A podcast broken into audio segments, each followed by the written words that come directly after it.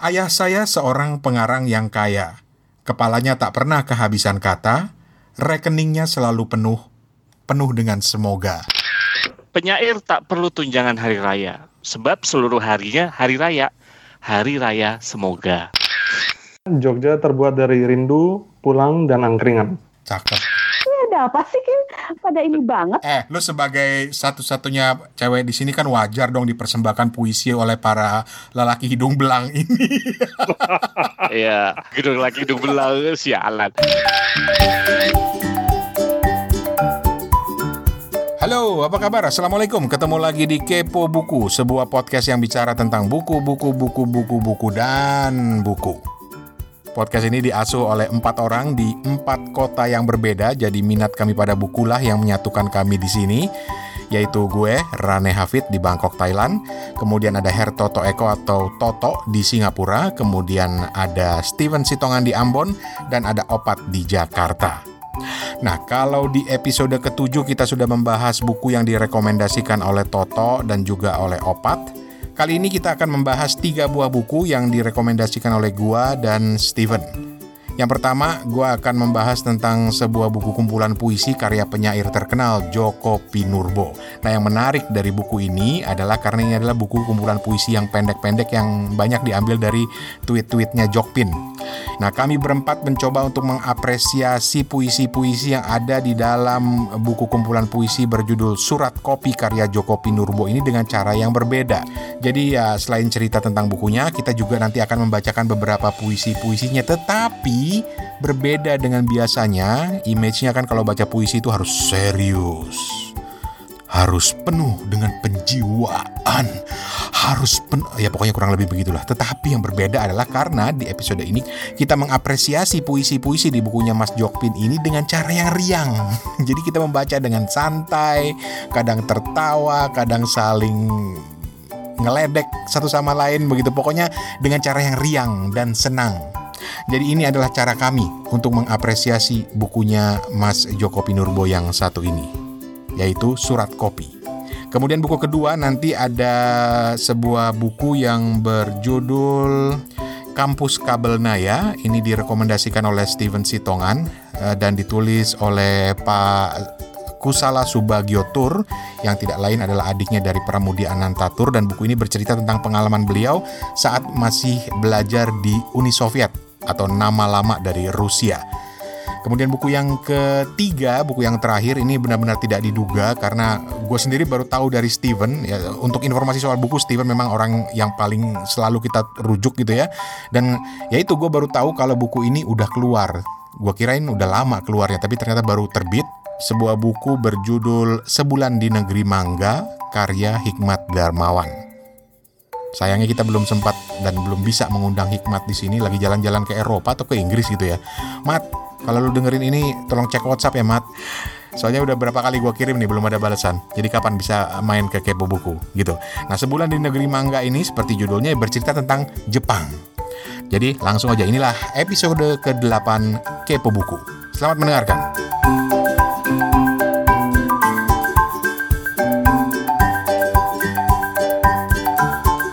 Gue mau masukin satu buku dulu referensi gue. Gue jadi waktu gue ke Jakarta kemarin yang akhirnya nggak sempat ketemu opat itu, Hmm. gue beli bukunya Joko Pinurbo. Oh, su- surat kopi itu ya? Surat kopi. Gue tergerak banget karena awalnya gue mau beliin buku ini ke anak gue. Gue merasa anak gue itu kurang membaca buku-buku sastra, Kurang asupan sastra gitu. kurang asupan sastra, eh, kurang nutrisi sastra. Jadi gue ambil buku ini, gue sempat baca-baca, terus langsung gue kasih ke dia. Nih, masukin keranjang gitu. Eh kebawa ke Thailand. Emang lu yang mau baca kali sih? Ah, Karena apa ya? Puisi-puisinya Joko Pinurbo ini buat gue mudah sekali dicerna, tapi dalam. Oh. Dalam banget. Judulnya Surat Kopi. Ini adalah, nih kalau gue baca di, sebentar ya, om, om pakai kacamata dulu, ya silahkan Pak. maklum. Jadi, sajak-sajak ini eh, diambil dan disunting, bahkan ada yang dikembangkan dari cuitan-cuitan di akun Twitternya Joko Pinurbo, at Joko Pinurbo, antara tahun 2012 sampai 2014 gitu ya dan buat gua itu relate banget dengan anak-anak sekarang yang Mm. generasi Twitter atau media sosial lah gitu ya bahwa eh media sosial tuh bisa loh dipakai oleh orang penyair sekali berjoko Pinurbo untuk berkarya gitu dan ada beberapa yang udah gua tandain yang gue suka-suka nih biar nyantai dikit ya soalnya bahasan kita udah dua buku berat-berat ini Hmm. jadi ada ada bagian yang gue tandain misalnya eh ini gue suka banget nih karena Joko Gue itu tebak dulu, gue tebak dulu, boleh gak? apa Gue tebak dulu. apaan Salah satu yang lo tandain pasti yang judulnya salah kamar. enggak celana. sih. Celana. sih. Sarung, Oke, oke. Oke, lo tebak apa? eh, tebak apa, Pat? Sarung. Celana, sarung. Celana. Oke. Eh, Steven, lu udah baca bukunya ini? Belum, belum. Oh, berarti lu gak bisa nebak. Oke. Nah. Bener gak tebakan gue? Salah ya? salah Tebakannya Pat? apalagi opat Oke. gue ngebayangin puisi-puisinya dia ini bener-bener masuk eh, di Hmm. eh, karakternya Twitter misalnya ini yang yang gue suka nih judulnya kaya Halaman berapa itu? Halaman berapa? halaman 13 lu udah punya bukunya gue curiga Kan ada di Gramedia Digital. oh oke ini judulnya gini Oke. Judulnya kaya. Ayah saya seorang pengarang yang kaya. Kepalanya tak pernah kehabisan kata, rekeningnya selalu penuh, penuh dengan semoga. Dalam kan? Oke. Dalam, dalam, dalam. Dalam kan? Iya. Atau misalnya gini, Oke. ah, kalau ini Toto suka nih. Ini, ini ini di halaman 69. Gue yakin Toto suka ini. Cuma dua line saja, dua baris saja. Judulnya Hmm. Doa Keliru Seorang Ateis. Hmm. Tuhan, percayakah engkau bahwa aku seorang ateis? Lucu ya dia ini ya. Eh tapi yang kaya itu sebenarnya eh, apa namanya berhubungan dengan yang nomor 16 loh halaman 16. Semoga nggak ini ya nggak terlalu mengekspos banyak ya. Jadi eh, yang ini yang ini THR gue suka. THR. Tar. eh, halaman 16. 16 Oke, oke. THR. Penyair tak perlu tunjangan hari raya sebab seluruh harinya hari raya. Hari raya semoga. Ini. Nakal ya. Ah, nyambung kata nakal, ada lagi. Halaman 129. Eh, 109. Yang terakhir deh, habis ini kita lanjut ke bukunya Steven. Oke. Ju- Judulnya Kopi Susu. Hmm. Aku tahu mengapa kau suka kopi susu. Kopi membuat matamu menyala, susu membuat matamu manja.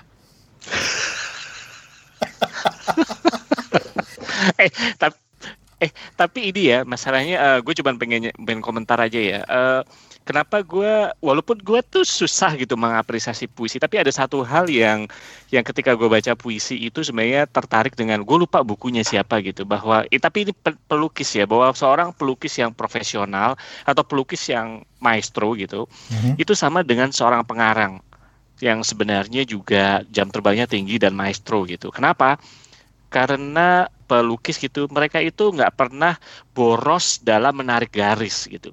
Setiap garisnya itu bermakna gitu ya. Begitu juga pengarang atau seorang penyair gitu ya. Kata-katanya tuh nggak boros nggak diumbar eh, tapi hemat gitu kata-katanya tapi bermakna gitu. Iya. Dan ini bisa diapresiasi dengan lu membaca puisi atau sebenarnya karya fiksi juga gitu kalau lu pengarang yang maestro sebenarnya untuk menunjukkan sesuatu tuh lu nggak boros kata-kata mutar-mutar nggak karuan tapi orang Oh, udah tahu iya. apa yang lu maksud gitu Betul. Dan lagi-lagi buat gue ini menarik karena yaitu relevansinya dengan generasi-generasi sekarang yang attention span-nya itu mengecil, Hmm. Kemampuannya mungkin menulis 144 karakter walaupun sekarang Twitter udah 280 gitu ya. Mm-mm. Bahwa itu pun bisa mengandung makna gitu loh. Hmm. Gue gue mulai suka puisi-puisi yang pendek-pendek itu eh, misalnya eh, puisinya siapa ya? Si Sitor Situmorang misalnya. Malam Lebaran, bulan di atas kuburan. Udah, gitu aja malam Lebaran, bulan di atas kuburan. Tapi begitu gue membaca itu, imajinasi gue tuh mengembang luas. Gue ngebayangin suasana malam Lebaran, ada suara takbir di sana sini, tapi kemudian gelap, ada bulan, ada kuburan yang sepi.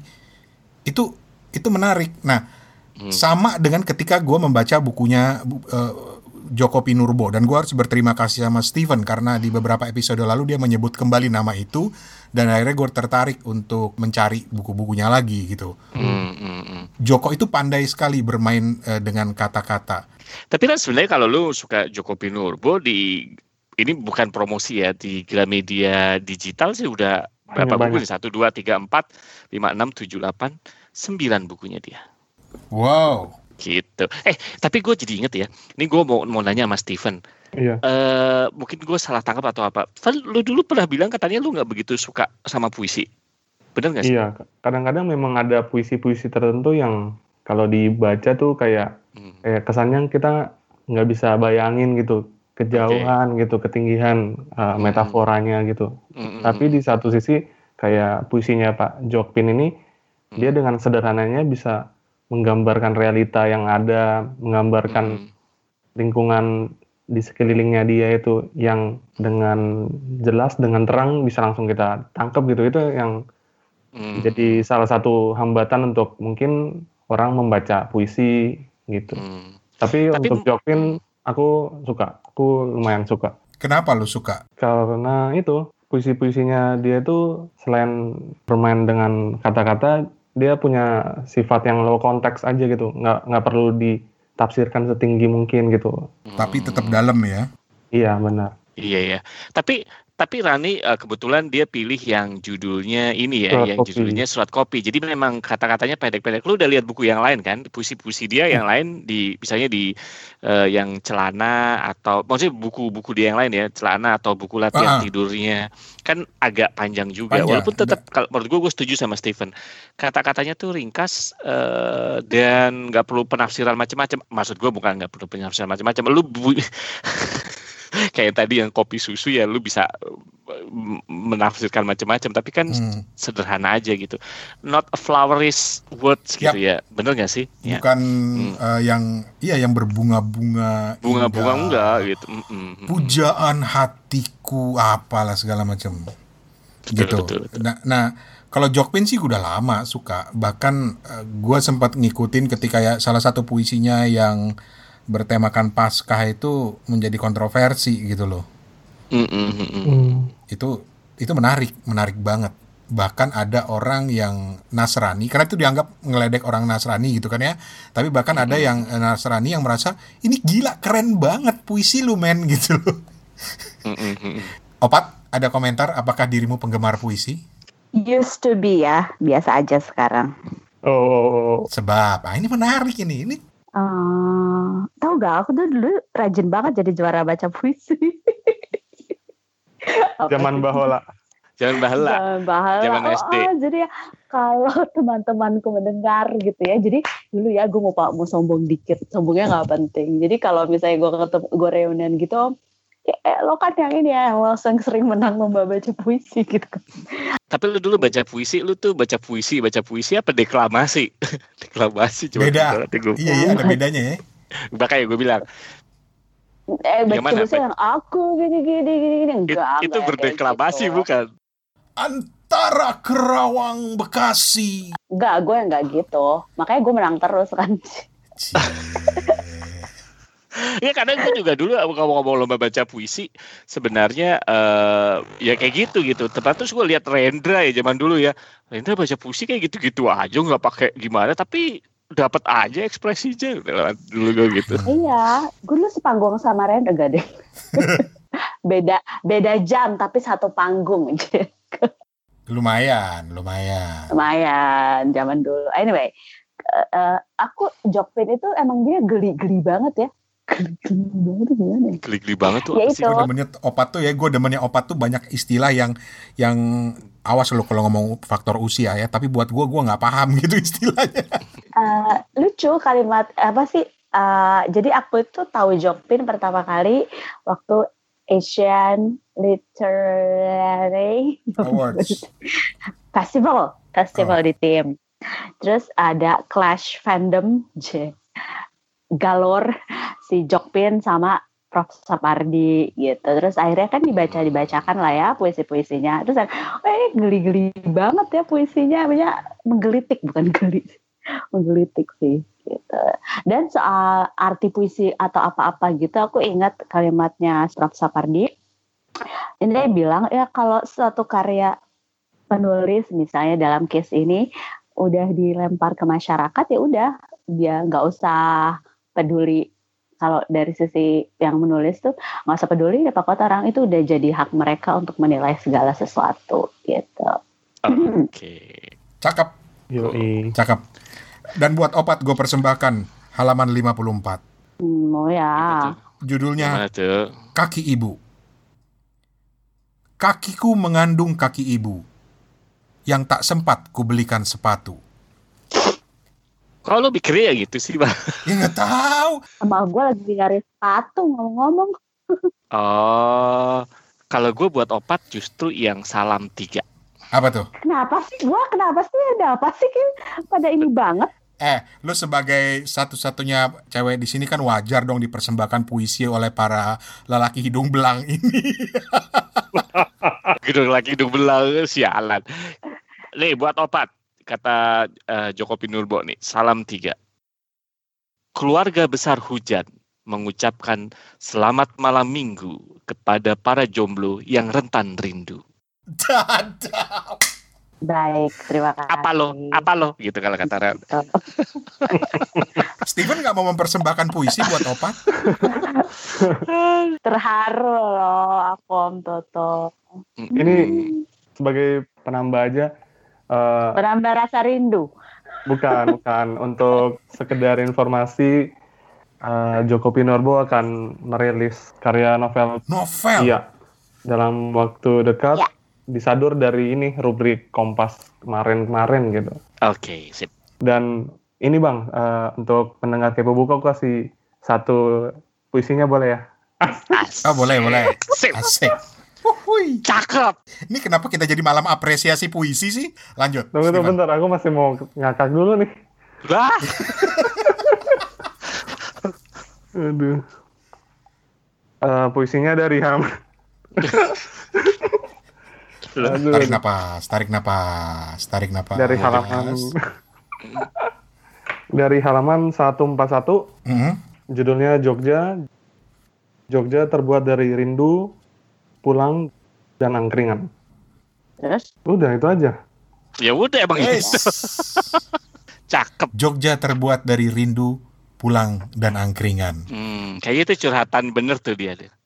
Kayaknya ada yang menahan rindu dia di Jogja. rindu. Iya, kayaknya. Kayaknya ada yang kangen ini. Mm, Jogja. Zaman-zaman kuliah dulu di Jogja. Siapa ya? Waktu jalan bareng-bareng ke Pasar Klewer. Pasar Klewer mah di Solo dong. Eh, kok Pasar Klewer sih? sorry, Oh, sorry, sorry. lu. Salah, salah. Pasar Beringharjo. Gue kalau ngomong pasar, Jogja tuh harus Mas, hati-hati. mas, Jangan sampai salah pasar. mas, mas, zamannya Steven itu dia janjinya di Mirota kampung. Mirota. Oke. Jadi sekali lagi judul buku puisinya dan ini menarik banget. Layak lu bawa gitu. Kalau kalau Layak. lo yang anak-anak muda sekarang suka ke mana-mana bawa buku nanti kita cerita tentang hari ini gitu ya. Itu nggak masalah. Itu keren gue udah baca bukunya. Nanti Betul. kita sambat tentang hari ini. lu apa sih? Tapi layak juga lu masukin ini ke dalam buku lo buku lu bukunya kecil dan layak sekali masuk ke dalam eh, tas lo judulnya Hmm, surat kopi Joko Pinurbo Oke, pendek-pendek puisinya tetapi dalam, dalam dan keren-keren. oke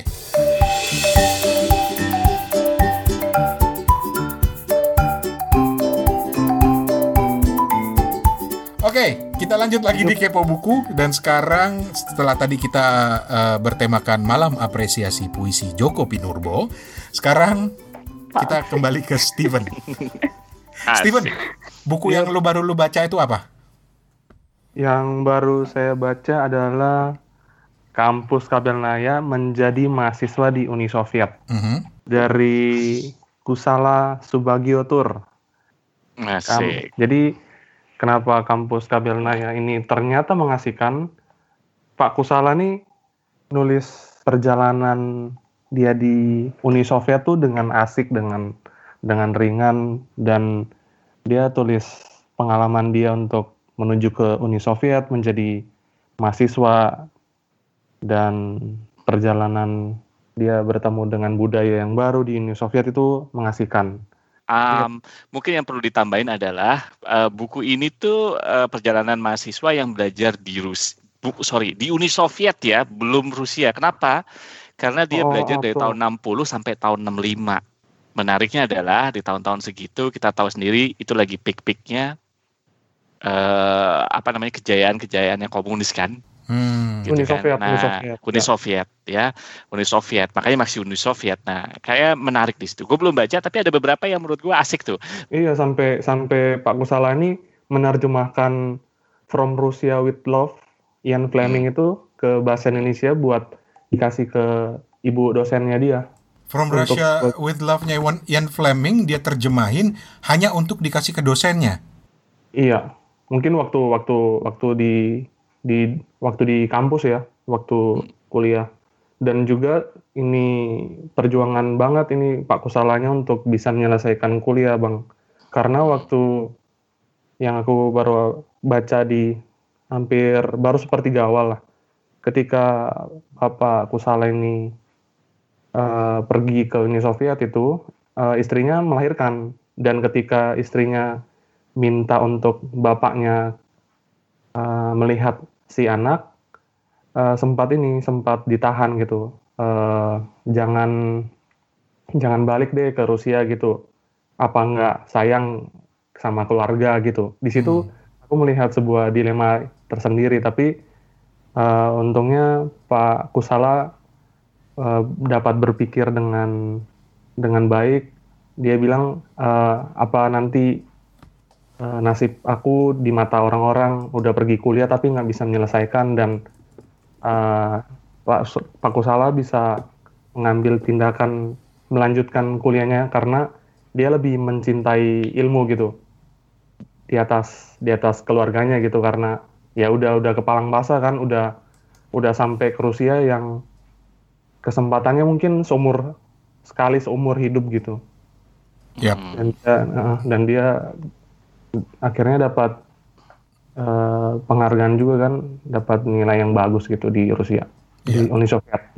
Dan perlu digarisbawahi bahwa Pak Kusalah Subagiotur ini adalah adiknya Pramudia Anantatur.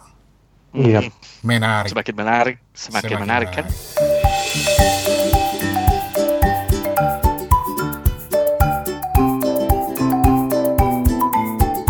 Ada buku lain, Steven? Ada tentu saja Ada tentu saja kak. Banyak. Kalau Steven ini 5 jam juga bisa dia cerita buku ini. Iya. Yap, ini bukunya berjudul Sebulan di Negeri Manga. Mangga, mangga. Ya, mangga karya Hikmat Darmawan. Ini dipersembahkan untuk Feby. Ini siapanya, Bang ya? Siapanya Mas Hikmat ya, Bang Arane? Penasaran nih. Off record ya? Ada aja off the record, off the record.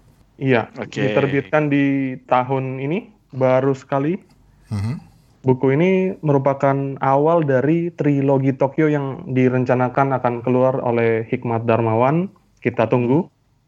Eh, buku ini bagi aku pribadi yang bukan pembaca rutin manga, aku sangat-sangat menyukai buku ini karena dia bisa memberikan snapshot yang memang Mas, Hik- Mas Hikmat bilang ini adalah snap serang serampai snapshot sebulan pertama beliau di Jepang. Aku bisa mendapatkan gambaran gimana sih tinggal di sana, kurang lebih apa yang menarik dari Jepang.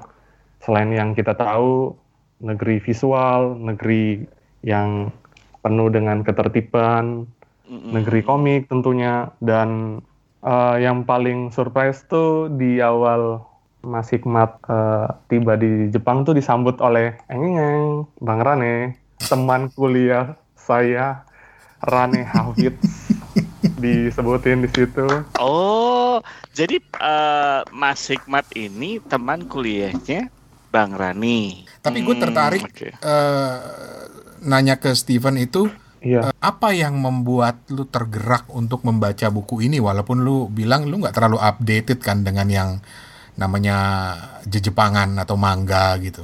iya jadi yang pertama bikin aku penasaran sama buku ini tentu saja karena ini ditulis oleh Mas Hikmat yang benar-benar seorang penulis. Temannya Rani. Oh, bukan. Uh, selain itu, itu faktor kedua lah. Selain dia suka dengan apa ya, dengan komik gitu. Hmm, Dan dan aku rasa nggak ada yang bisa menjelaskan negeri komik selain orang yang cinta luar dalam dengan dunia komik gitu. Mhm. Dan tentang komik ternyata hanya sepertiga dari buku ini. Isi-isi lainnya adalah gimana eh, Mas Hikmat melihat eh, masyarakat Jepang, bagaimana pengalaman dia, ya catatan perjalanannya beliau waktu mengunjungi kota-kota di Jepang ketika mengunjungi museum, ketika mengunjungi toko bekas books off, toko 100 yen, dan tidak ketinggalan tips-tips buat hemat selama liburan ke Jepang. Nah, ini salah satu mungkin orang yang pengen lihat Jepang dari luar atau orang yang memang pertama kali mau ke Jepang mungkin bisa lihat ini sebagai Jepang tuh kira-kira kayak gimana sih gitu. Mhm. Hmm. Kurang lebih kurang. Aku mau nanya dong, Iya. Mas Hikmat Darmawan ini siapa sih? Nah, gue baru mau nanya tadi, siapakah dia? Oke, jadi Mas Hikmat ini bisa dibilang aktif menjadi kurator bidang komik dan film sejak 2007. Selain itu, kalau pernah dengar Pabrikultur, pabrikultur.com, nah di situ ditulis banyak hal tentang buku, arsip-arsip, kesenian kebudayaan secara umum, gitu Mbak.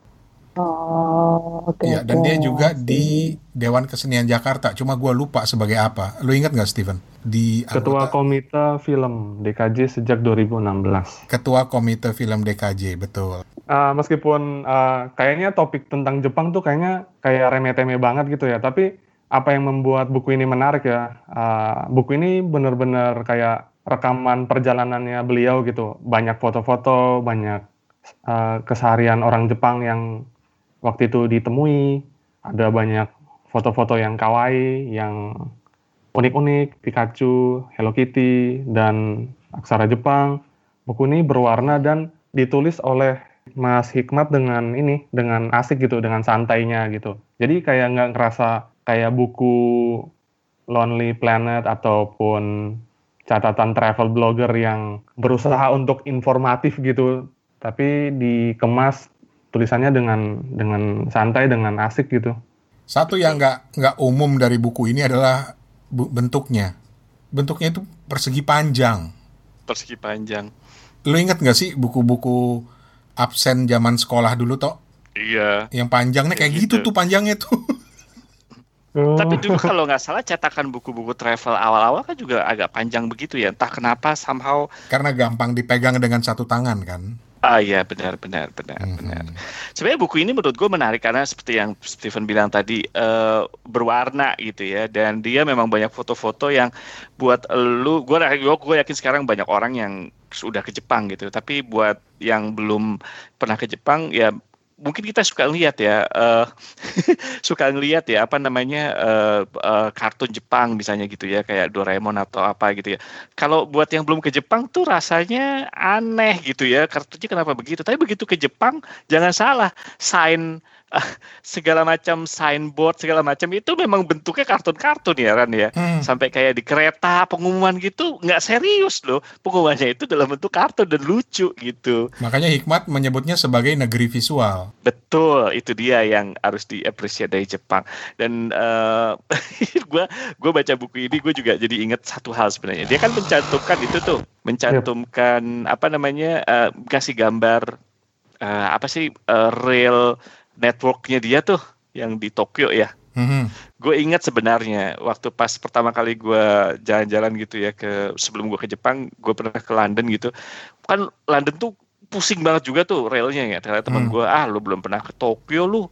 Masa sih lebih sadis dari ini gue bilang gitu ke Tokyo aja lu gitu terus gue dapat kesempatan ke Tokyo terus gitu aduh masya Allah ini ini ini Peta jaringan kereta apa jaringan kereta sih gitu. jaringan kereta, kereta apa jaringan laba-laba gitu ya ribet ya. tahu ya ah pokoknya Jepang itu benar-benar ya kalau kata Mas Iwat ini negeri visual ya benar banget gitu benar banget Dia datang itu pada saat gua udah sekitar tiga tahunan, eh empat tahun di Jepang. Tetapi Mm, mm, mm. Berarti tahun berapa? Tahun berapa? hmm, tahun 2000, gue lupa Pat, 2000, 2011. Hmm. Dan justru rasa ingin tahu dan cara hikmat melihat Jepang dari sudut pandang dia itu Mm, mm. membuka mata gue ke negara Hmm. yang udah gue tinggalin selama 3-4 tahun itu dan akhirnya gue jadi lebih tertarik lagi menggali lebih banyak karena curiosity-nya gede banget Mm, mm, mm. dan dia punya cara pandang yang menarik tentang Jepang sehingga gue jadi tertarik lagi jadi waktu gue baca buku ini lagi gue bilang gue inget waktu gue keluyuran sama dia di Tokyo gitu atau satu yang bener sebenarnya mudah-mudahan Kabukicho ya. di Kabukicho, di Jimbocho.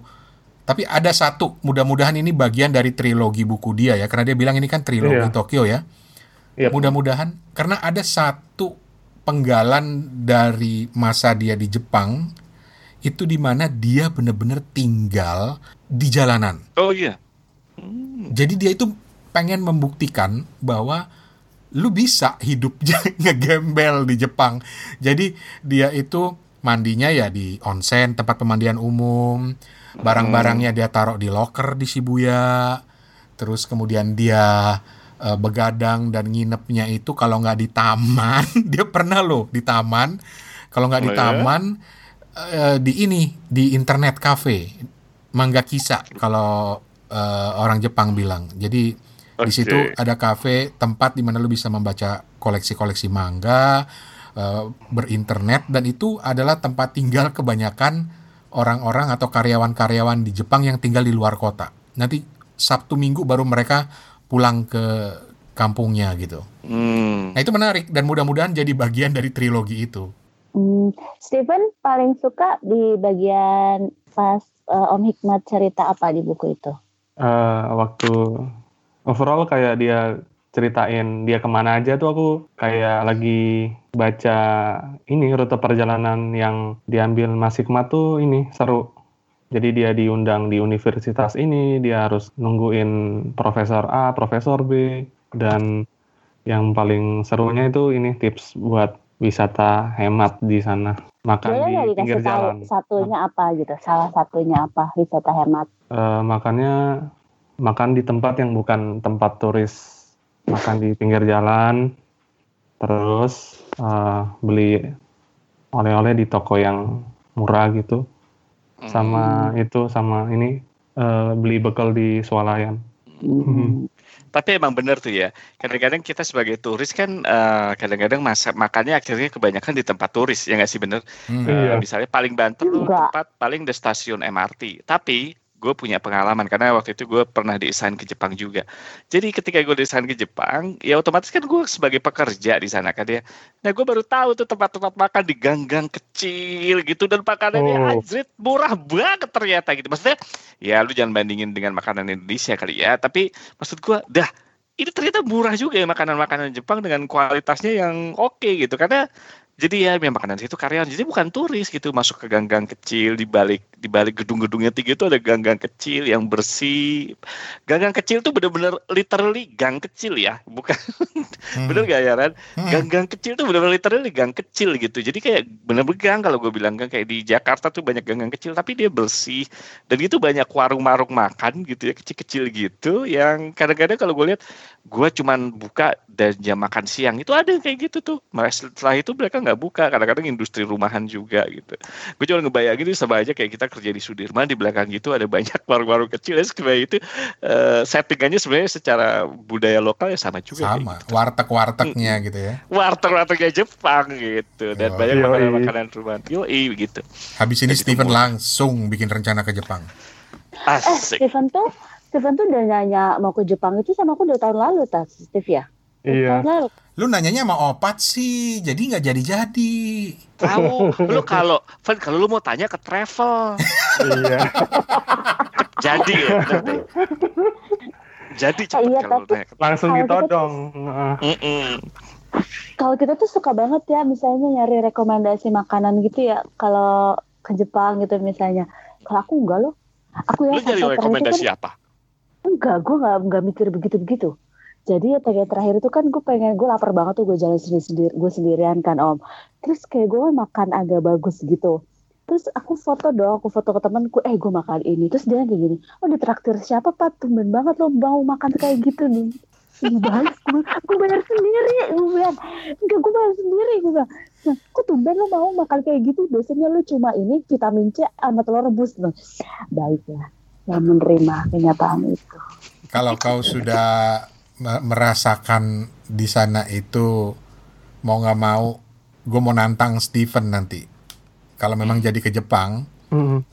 lu hidup hanya dengan makan dari 7-Eleven atau mm restoran di ganggang. Ya, itu bisa banget, bisa banget, Steve. Bisa banget dan dan dan gue yakin lu akan banyak cerita di situ. Gitu. Hmm. Gitu. Makanya setuju, jangan setuju. ngebayangin kalau ke Jepang tuh sushi. Orang Jepang jangan, itu jangan. makan sushi sama kayak orang Indonesia makan ke KFC.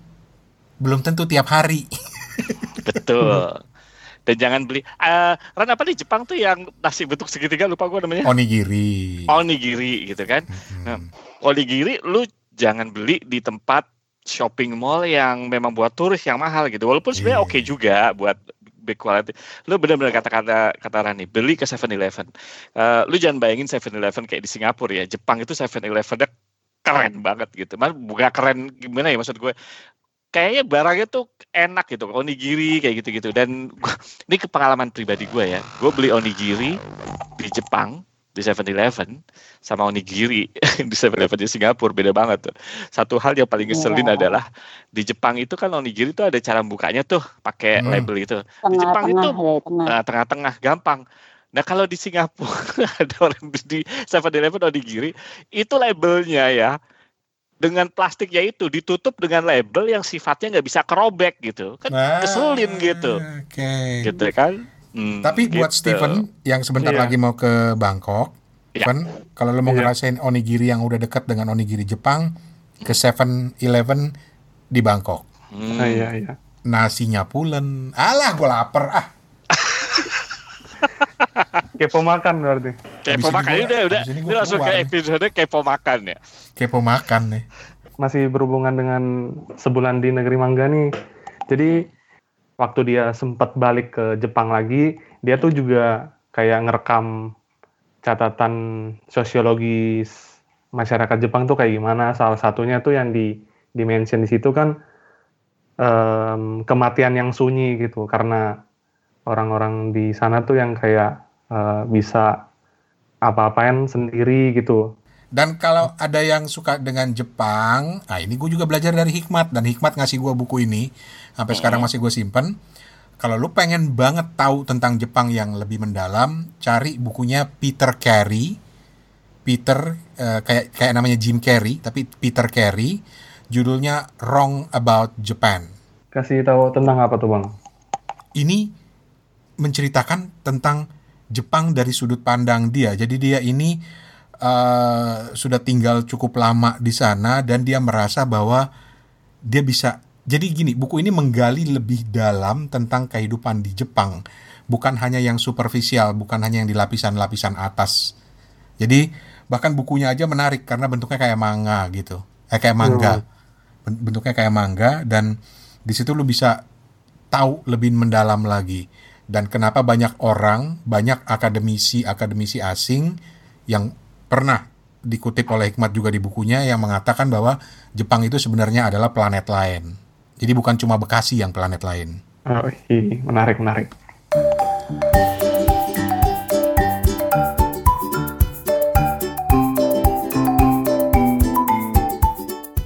Jadi begitulah kawan-kawan episode ke-8 Kepo Buku kali ini. Terima kasih banyak buat lo, yang udah dengerin sampai di titik ini. Kita appreciate banget. Dan tentu saja kita masih tunggu masukan, komentar, kritik, dan saran. Dan yang tidak kalah penting kita masih terus menunggu review-review buku dari lo semua yang dengerin ini dalam bentuk audio atau rekaman audio tepatnya.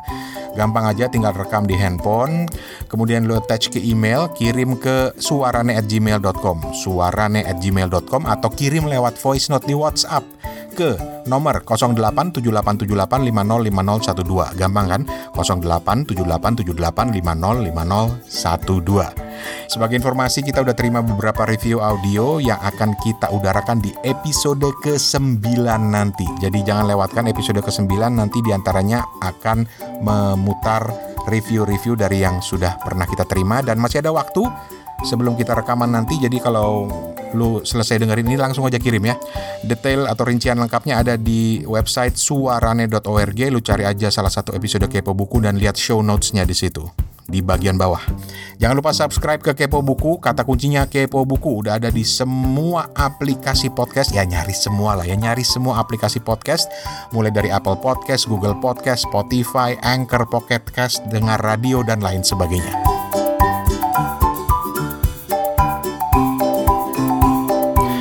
Dan sebelum ditutup, gue mau bacain satu kutipan dari sebuah artikel menarik yang gue baca di buku Aku dan Buku. Aku dan Buku ini adalah sebuah uh, kompilasi dari tulisan-tulisan tentang buku.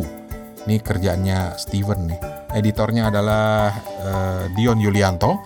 Dan kutipan ini gue ambil dari tulisan berjudul Neil Gaiman Mengapa masa depan kita bergantung pada perpustakaan membaca dan fantasi diterjemahkan oleh Selvia Hana. Kenapa gue tertarik untuk uh, membagi kutipan ini ke lo? Karena ini pas banget dengan suasana politik sekarang. Bukan, bukan. Ini bukan soal dukung-mendukung, tapi soal bagaimana kita semua juga wajib memberikan aspirasi kita kepada politisi terkait dengan buku. Ini gue bacain ya. Kita memiliki kewajiban untuk mengungkapkan keinginan kita kepada para politisi, tidak memberikan suara kepada politisi yang tidak menghargai pentingnya aktivitas membaca dalam membentuk masyarakat yang berkualitas, yang tidak bertindak dengan tujuan mempertahankan dan melindungi pengetahuan, serta tidak mendorong literasi bahasa. Ini bukan semata-mata persoalan politik, ini adalah persoalan kemanusiaan. Dari Bangkok, Thailand, Rane Hafid, atas nama Steven Sitongan, Opat, dan Hertoto pamit. Assalamualaikum. Permisi.